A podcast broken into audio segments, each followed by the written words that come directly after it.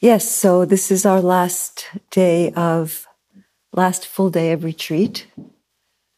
And um, and so the mind tends to be thinking about uh, possibly, may, maybe not, um, but uh, if the mind is thinking about going home and getting, uh, you know, really absorbed and and into planning and um, thinking about um, worrying perhaps, or feeling uncertain as to how um, you will bring your practice into your life. Um, just uh, notice that. Notice, notice where the mind is going. Um, notice the feelings that are present, uh, if if that's happening, um, and and then come back, come back to be present in your practice here. Um,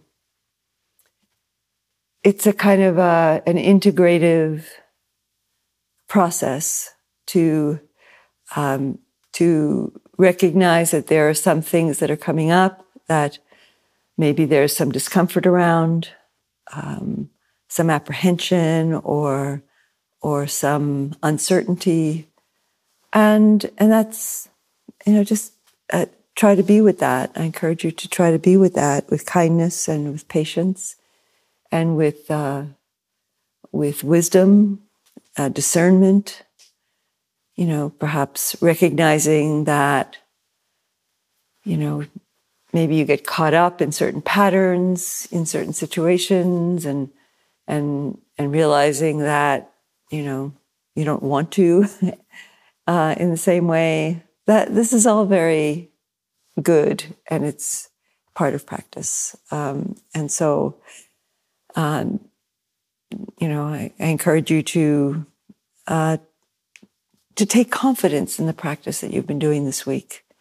You know, a week is um, it's a it's a nice stretch of time to to settle in and really begin to see patterns and um, and let go, and to find some some quality of settledness and collectedness and uh, and peace, and perhaps joy.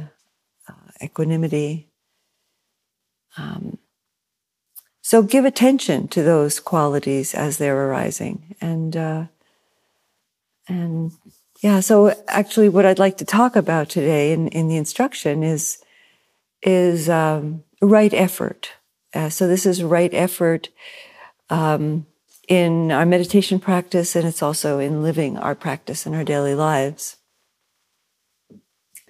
So in the Eightfold Path, um, there are three factors uh, that are talked about, the the eight um, the eight areas of practice are talked about in three groupings. And so the first one is is the wisdom factors, the second are the ethical factors, and then the third are the meditation factors. And right effort is found in in those uh, meditation factors, along with mindfulness and concentration. Um, and, and right effort, uh, simply put, it's usually defined uh, or described as the um, preventing unwholesome states and thoughts from arising before they arise. Uh, and then, and then the second part of of that is, and when unwholesome or unskillful thoughts, uh, states do arise, um, to relinquish them, to to let them go. And then the third part is um, to to bring forward or call forward. Uh, wholesome uh, and skillful qualities of heart and mind that are not yet present, And for those who, for those that are already present, to cultivate them and develop them. So just to talk about that for a few minutes. Um, so how do we prevent unwholesome thoughts and states from arising? Well, one thing we can do is to not to put ourselves in situations where we know they will arise or they have arisen in the in the past. Um, so I used to I used to work with young people um, in university. I was a chaplain at Concordia University in Montreal for twenty-two years, and um, and that was, you know, people who began to practice meditation or follow a, a spiritual path. Uh, that was a lot of how their lives changed, that they realized that um, in certain contexts, going to bars, drinking a lot, whatever, uh, it's uh, that they're, they were acting in ways that they actually really didn't want to uh, continue. And it was a process because, you know, friendships and relationships are formed around those kinds of activities, and um, it, it could it could mean big changes in their lives. And I think, so we're not at that stage, and I don't think any of us. Um, but um, but still, you know, we do make choices about, about what we do, how we engage, and recognizing that, um, you know, if we, if we engage in certain things or... Um, Uh,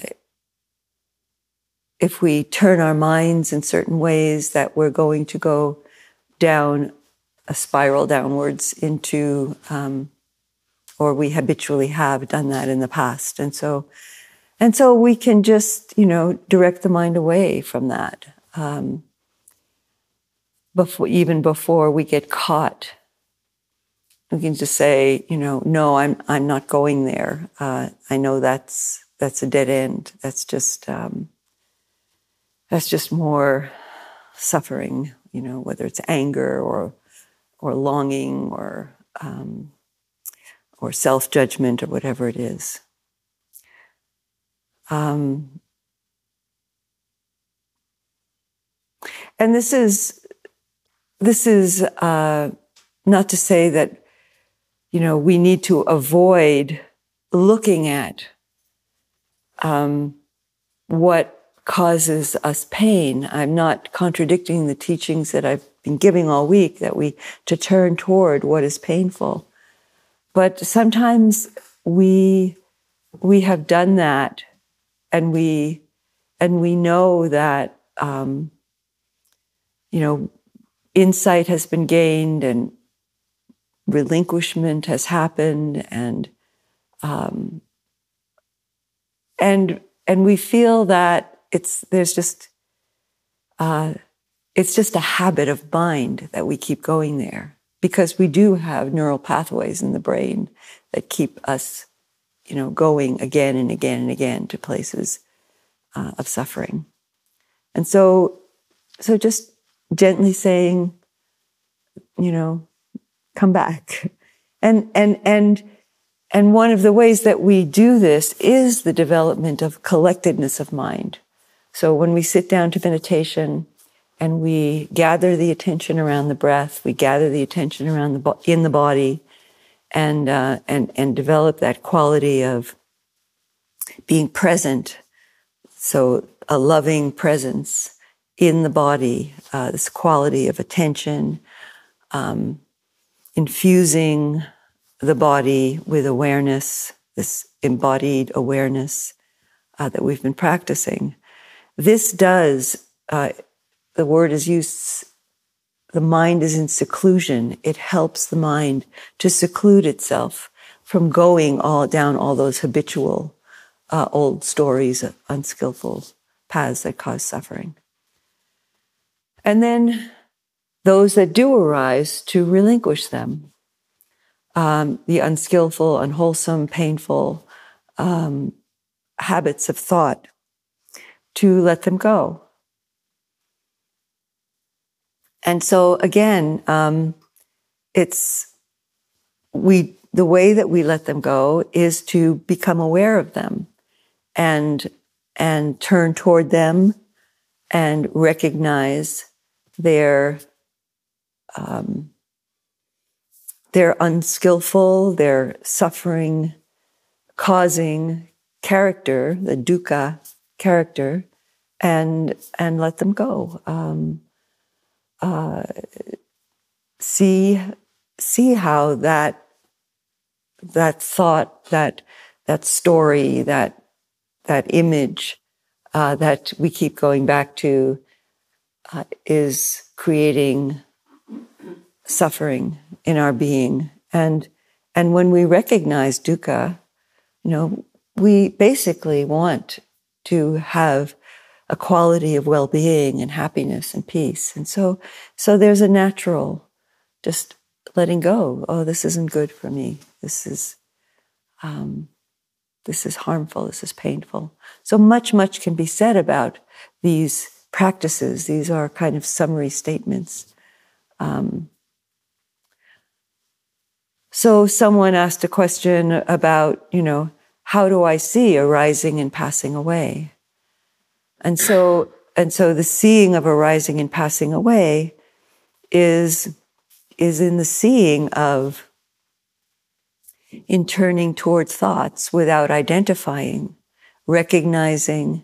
This is, this, some of you have heard of this acronym RAIN, which um, was uh, coined by Michelle McDonald, and um, uh, and is a very helpful Uh, tool um, to recognize an unskillful state, to accept it. And it's there, so not to slam the door on it, not to not to push it away or reject it, but there it is. There's jealousy, there's uh, judgment, there's self-judgment, um, there's um, greed. Uh, so. So recognizing and accepting, there it is, and and then investigating, um, what's the nature of this? And investigating particularly happens in the body. To what's the what's the energetic quality of greed?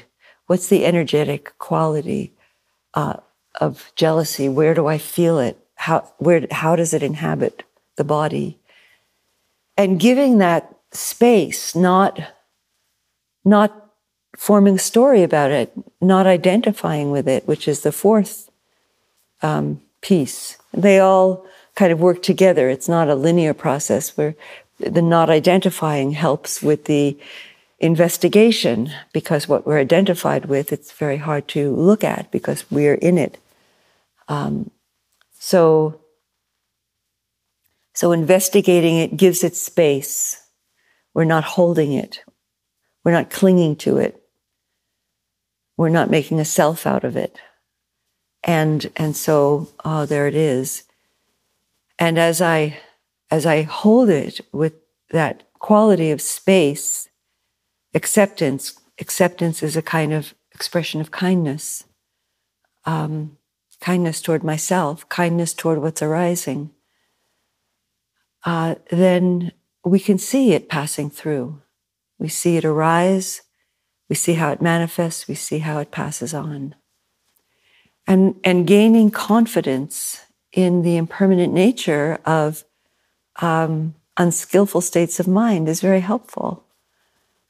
Um, and it's, it's slightly different from wanting, you know, wanting to get rid of it is one thing, but meeting it meeting it uh, with our attention, with kindness and non-identification, gives it the um, the space to move through us, uh, rather than, you know, we're not fueling it, we're not holding it, we're not making a story out of it, and we're not making a self out of it. So, um, so that's the first part of right effort is is to um,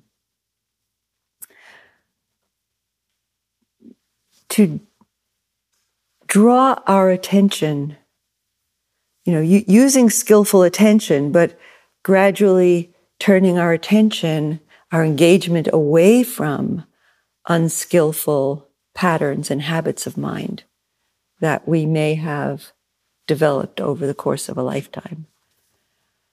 And then the second part of right effort is to develop those skillful, wholesome qualities of heart and mind that are not present, and and for those that are, to develop them and, and make them even stronger.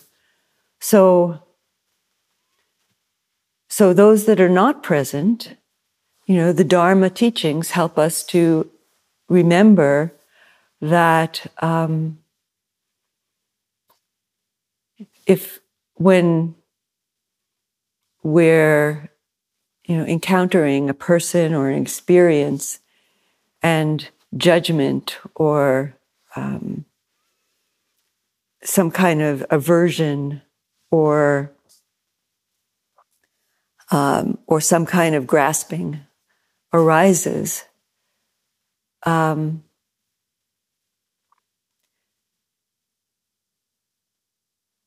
that we can bring in skillful qualities to, um,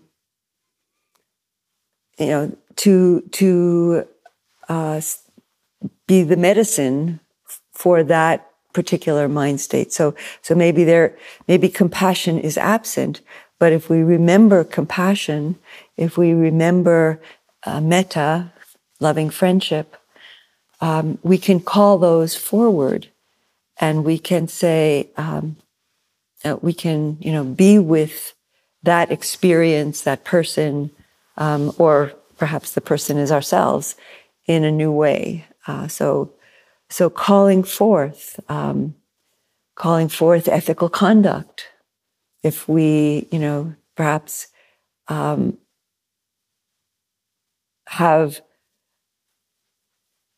Uh, acted in, in in some way, um, you know, maybe uh, working in o- in an office, and we're just uh, kind of taking home supplies, uh, you know, that uh, oh well, you know, it's it's there, the paper's there, the pencils are there, whatever, uh, and uh, and then, you know, recognizing at some point, well, it actually wasn't given to me, unless I'm working, doing work at home, to use for my personal purposes, or so not taking what's not offered.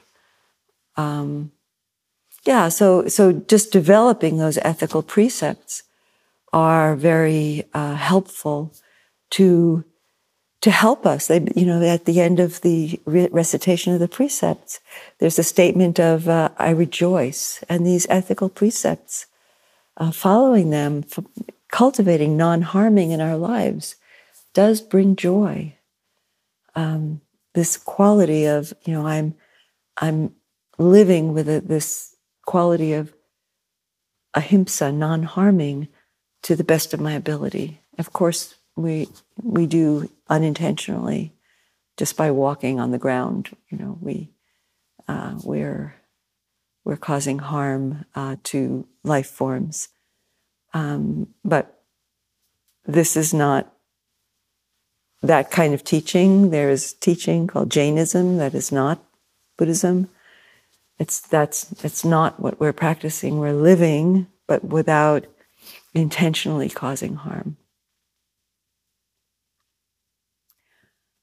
Um, and then those beautiful, wholesome, skillful qualities that are, uh, and this is this is actually a really important point. When they do arise, it's important to give them attention. So when clarity does arise, uh, to notice it. When, when peace, when joy, when love, when compassion arise in our being, to notice it. And and the saying is, where the attention goes, the energy flows. And so giving attention to these qualities of heart which are skillful, which are which are um, life enhancing for ourselves and for others, and which lead to more freedom, um, more awakening in our lives. Um, to give attention to these is very, very important. Not in a way which grasps them. You know, you can say, you know, oh, you know, that was the best sitting, and then we expect every other sitting to be like that, right? Uh, or that's the way it should be. It's always supposed to be like that. You know, the the the, the clarity, the calmness, the concentration or collectedness of mind comes from the conditions that we are have put in place over the course of this week, and and if those mind states are arising, um, you know, in a beautiful way, and and to take joy in them, um, and be nourished by them. Um, the the the night before the Buddha's awakening, after his Um, six years of extreme austerities, uh, practicing with different teachers and then practicing on his own, uh, and and almost to the point of death. And he realized that that wasn't the way to awaken, um, that it was the way to to die.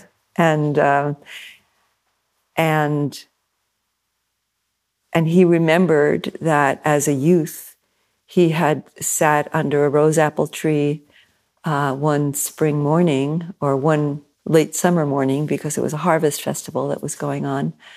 And, um, uh, and he had entered into a samadhi, which had been a beautiful quality of mind and, and being.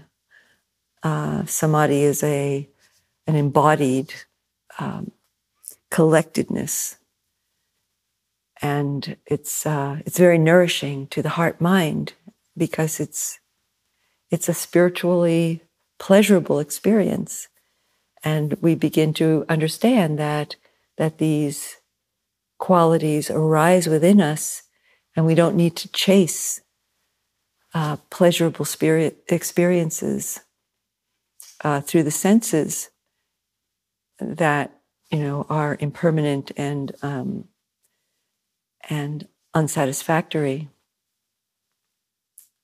Because they're impermanent, they don't last. So, um, yeah, the Thich Nhat Hanh says, uh, happiness is available, help yourself.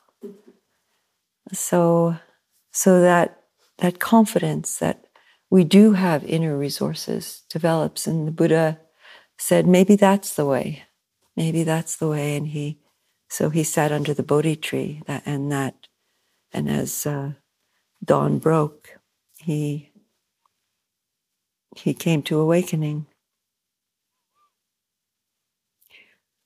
So, so cultivating those qualities of heart begins by noticing them. And so I encourage you to do that in your practice, and in and in your day-to-day and in your daily life, um, to notice those skillful, wholesome qualities of heart, and to um, cultivate them. Uh, inquire, you know, oh, how... If if you're in, in meditation practice, just just to uh, enjoy them, and to, um, without clinging to them, uh, let them nourish your practice, and um, and in daily life, you know, to notice when generosity ar- arises, notice gratitude, notice compassion, notice um, equanimity. Equanimity, I'm going to talk about this afternoon, this quality of, of having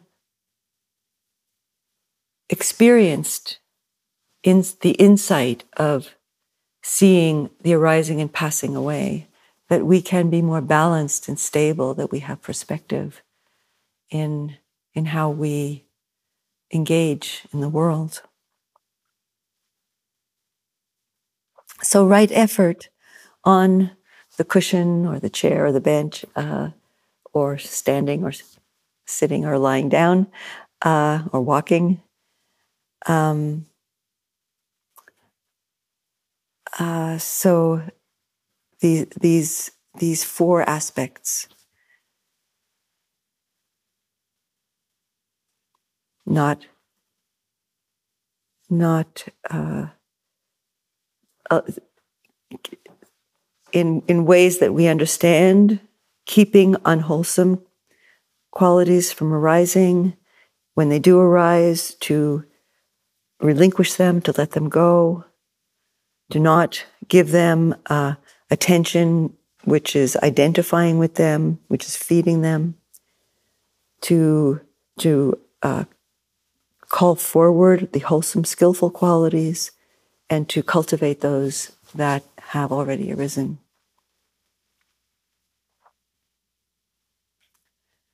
So let's sit together.